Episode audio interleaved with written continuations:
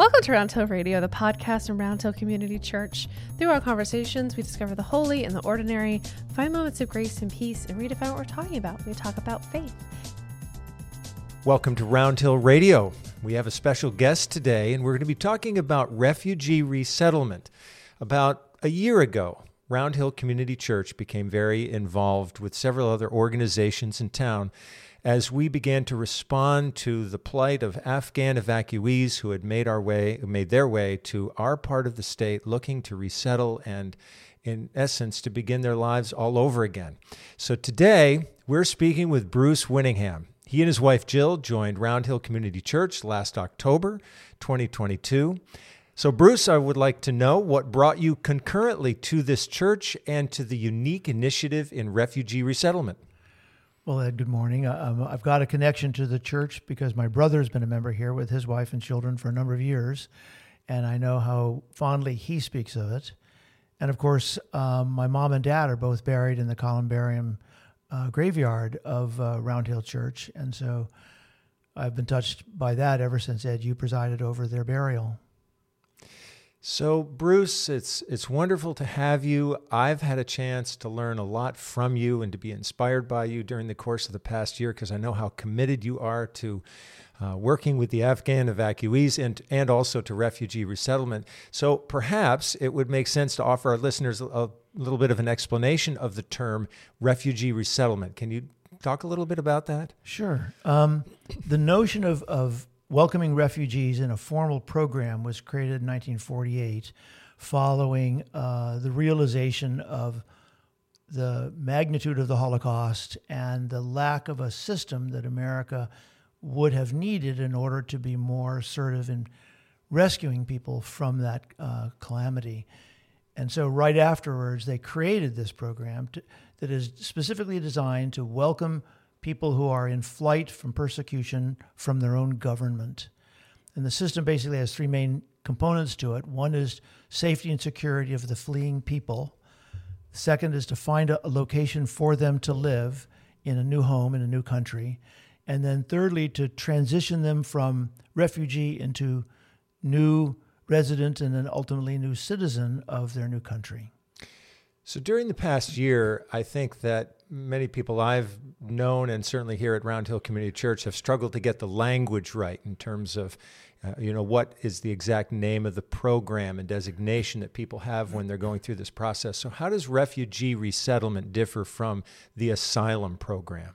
Well, here in the United States and to a degree uh, elsewhere in the world, the subject of asylum is a daily topic with so many people who have fled from Latin America or have come through Latin America from Africa trying to get to the United States.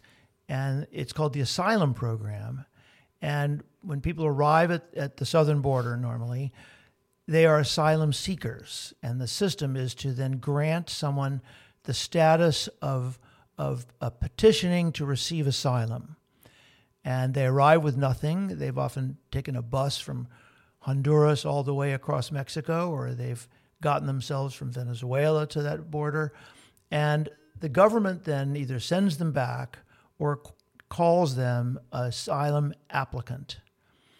But they're allowed to come into the country and bring children in, but they don't receive any real status. They're not on uh, uh, Medicaid, which is the the healthcare system for low income. They don't receive uh, the food program called SNAP. They, they receive nothing, and yet their waiting period can be as much as two to three years before they find out their status. So, say a bit more, um, Bruce, just in terms of uh, the, the, the contrast uh, with this other program.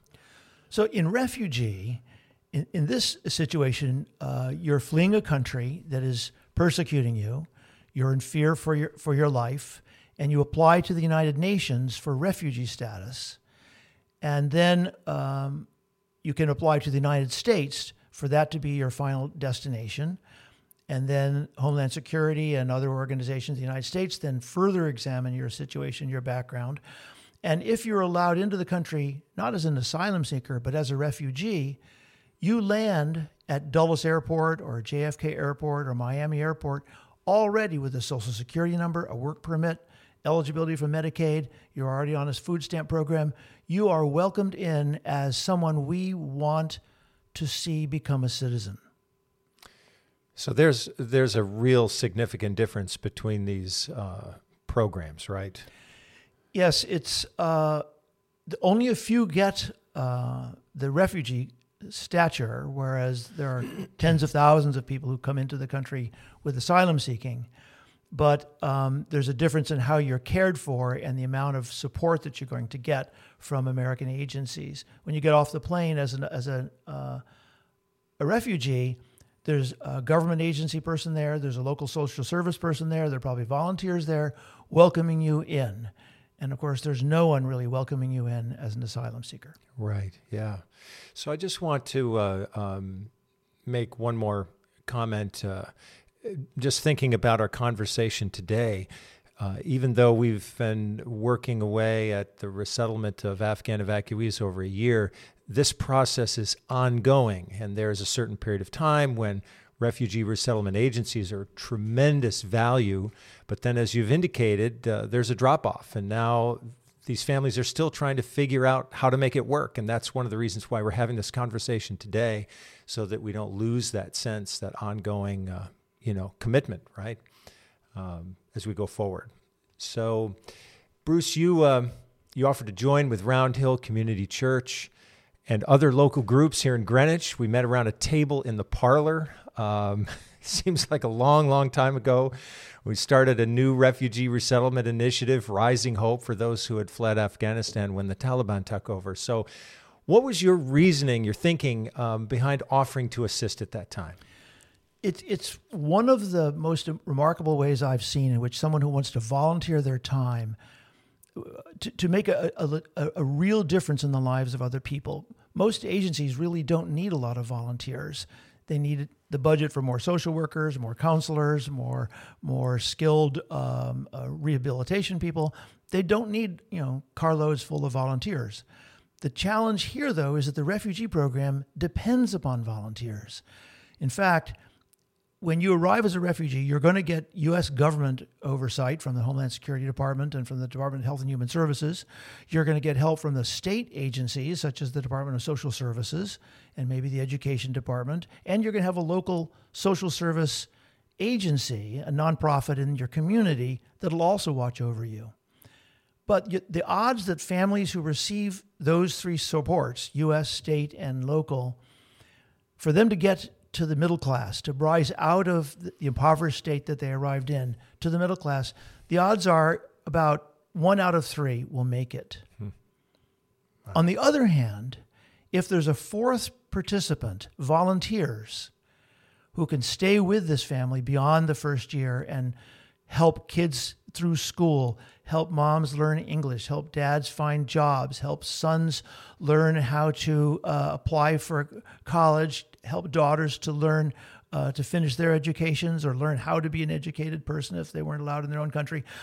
Those volunteers can help that family get to the middle class 70% of the time. Wow.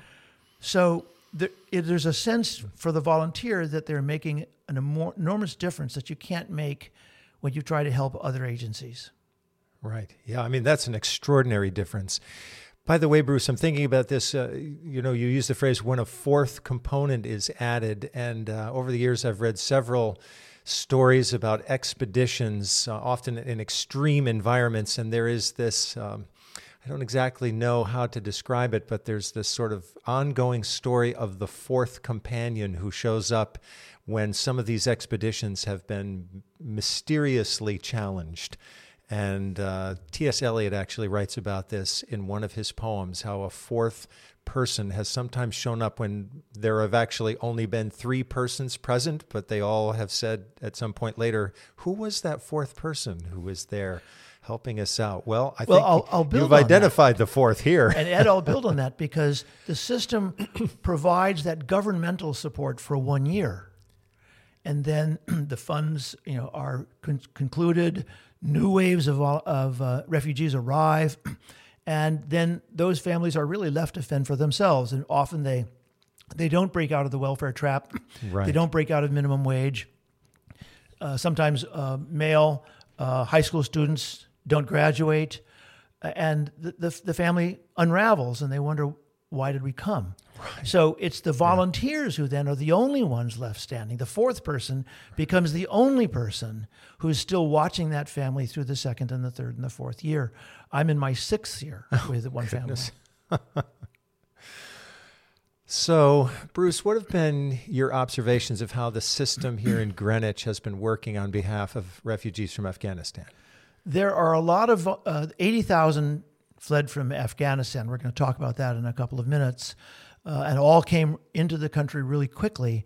And many of them, uh, there wasn't the support that they could have received that I was just describing because it was overwhelming to the State Department of Social Services, or it was overwhelming to the nonprofits, uh, or maybe there was no volunteers. What's amazing here in Greenwich is that the state agencies have been incredibly supportive, and the governor has been incredibly supportive, including giving driving uh, tests in the, the native language of Afghans. Uh, the the two churches that are involved have been incredibly supportive, as well as a, a synagogue. So it's the three uh, um, houses of worship. The two nonprofits, local, have been incredibly dynamic and supportive, and so we've gotten to see it at its best. So as you you know you continue to think about uh, going forward in all these various ways, w- what would you like to share about the families in our care? Those you've come to know personally and in so many ways in your role as a refugee resettlement volunteer. Well, I I I'm in awe of them, and uh, I am I'm better off and enriched every day because I know them, even though they benefit from the fact that we we help them. This is a family that uh, for centuries has lived in the mountains of, of central and northern Afghanistan. they were farmers, they had orchards, they raised their children in the mountain valleys. A couple of generations ago, they emigrated down to the capital city of Kabul and brought with them their skills in rug making, hand woven uh, Persian rugs, Persian style rugs. And they then started city jobs they created city businesses while also expanding their rug business. And because they're resourceful, because they're creative, because they're bright, uh, they were successful in the businesses that they started. Hmm.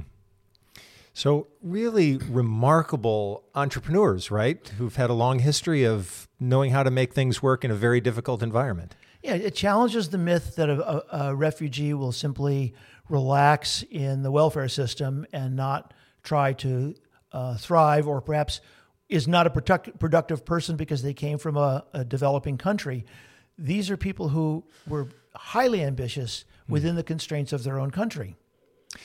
It's uh, it's exciting. It's daunting, challenging, but also exciting to think about the kinds of gifts and skills they could bring to this country. Uh, they've created, uh, right, and all of the initiatives that they've created thus far. Does that does that help to inspire you as you're trying to go through this long process of helping people make good connections? Well, it is because I see how how how thoughtful and how diligent they are as a family.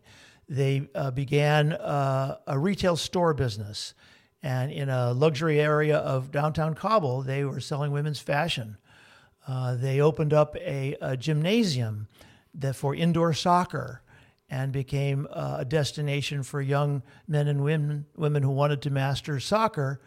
Uh, and it, it's a crucible of skills because you play soccer on a hard surface in a small space with a heavy ball. Mm. And the foot handling skills and the ball handling and passing skills uh, can create uh, uh, stars. For example, Lionel Messi and Cristiano Ronaldo began playing indoor small field soccer, which is called futsal. Hmm. Uh, so they, they, they opened a number of retail businesses in Kabul. And these are just people who had come down from the mountains uh, as farmers. Wow. Um, Bruce, what were the circumstances to, you know, the, can you describe some of the circumstances that led to this really impressive family having to flee the country and then seek refugee status? Yes, during um, just roughly the period from 2008 to 2018 was a time of hopefulness in Afghanistan. The American military presence was there.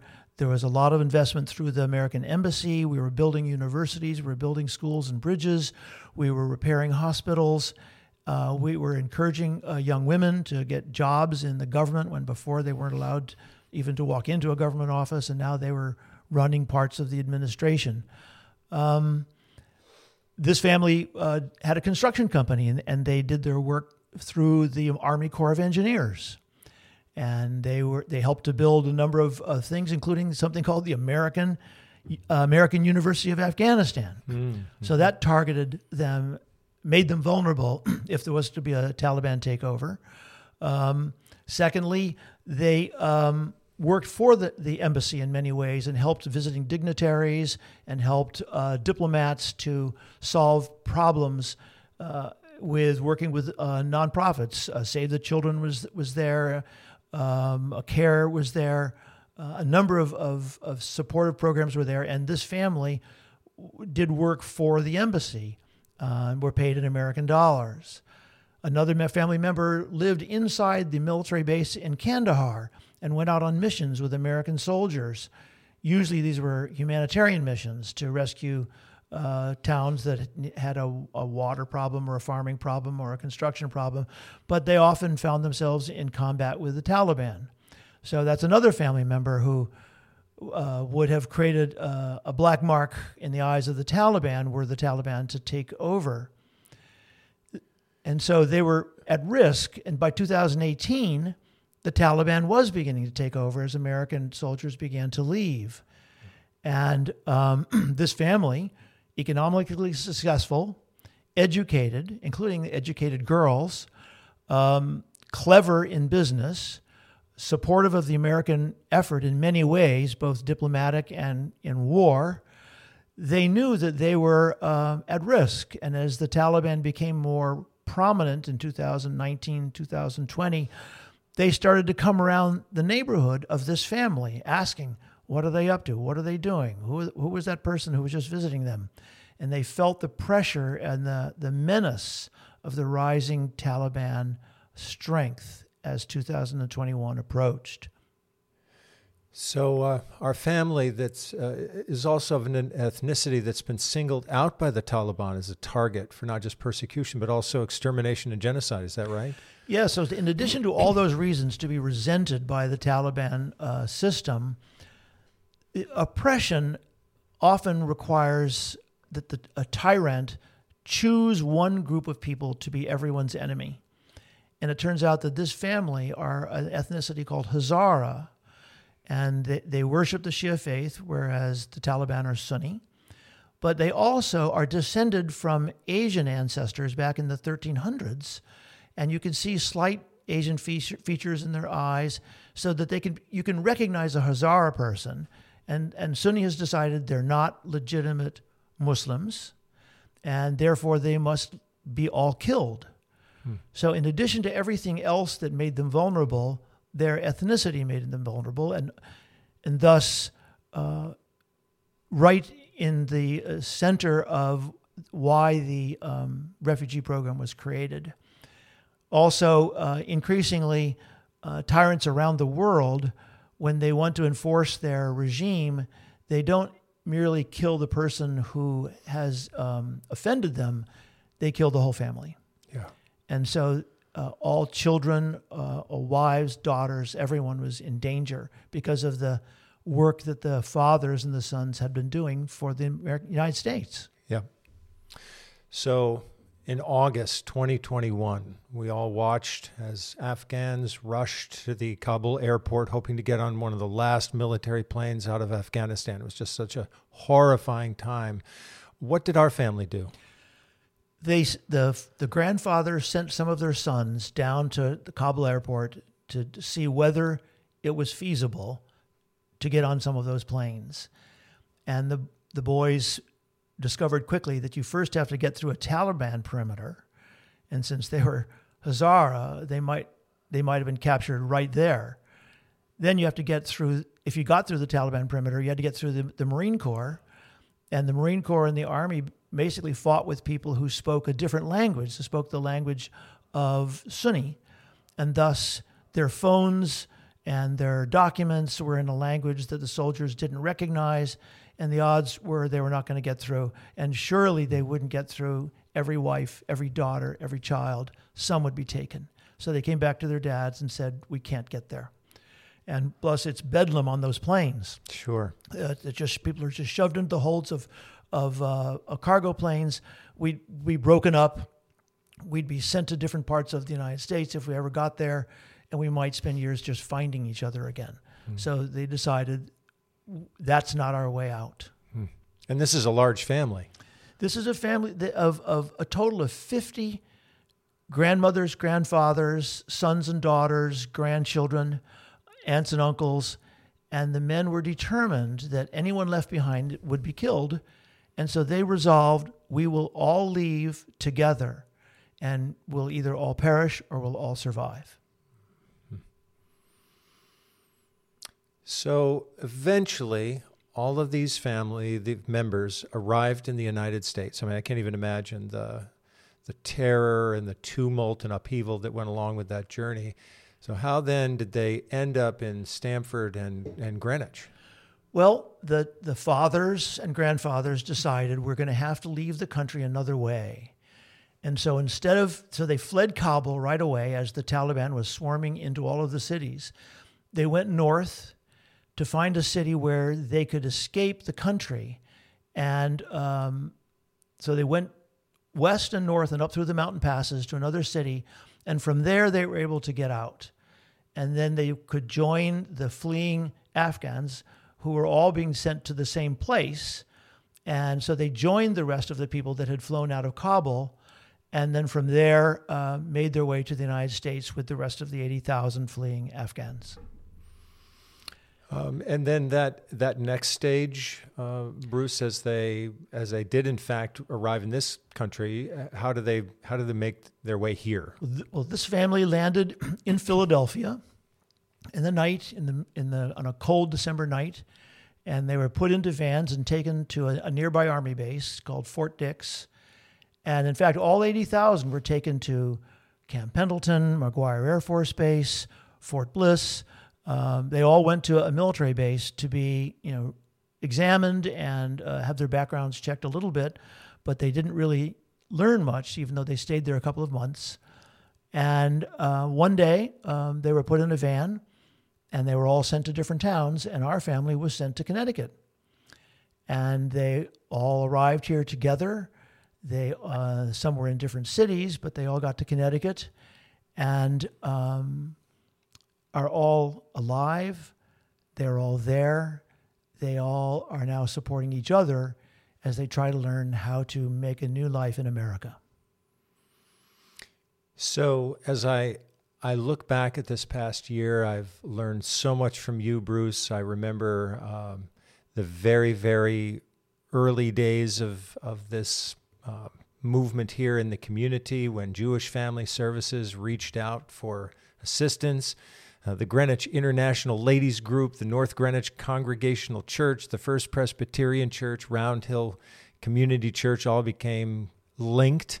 Uh, we worked together as the Rising Hope Resettlement Group, and, and here we are now. And Bruce, you're continuing to lead us forward. And, you know, what would you say, or can you possibly say something just about how this has affected your faith, your own spiritual life as you've gone through this past? You've been doing this for more than a year, but looking back at this last year in particular, what would you say has been the, most, uh, the strongest impact on you personally? I, I would say that of all of the community work that I've done over the years through churches and through community agencies, the, you're only needed as a volunteer for small tasks to assist professionals in caring for the homeless, the hungry, the wounded, the lost, the ill, uh, the struggling. And then you go home and, and all you did was help out a little bit. Whereas here, as the agencies wind down their work, the, the sense of, of being enormously needed Mm. is, mm-hmm. is inspiring, it's humbling. And, and each day I, I feel I made, uh, left a footprint on this earth mm. in a way that is lasting. Well, you, you certainly have, and you've inspired others of us to join with you. And one of the reasons we're having this conversation, and we're going to have more of them, is that we're not going to continue to lose our focus uh, on this family, and we will continue to reach out to others to join us on the journey. And Bruce, thank you so much for everything you've done, and thank you for being our guest on Round Hill Radio. Thank you for inviting me here. I'm glad to tell the story. Thank you for listening. Round Hill Radio is brought to you by the friends and members of Round Hill Community Church. For more information, please visit roundhillradio.org.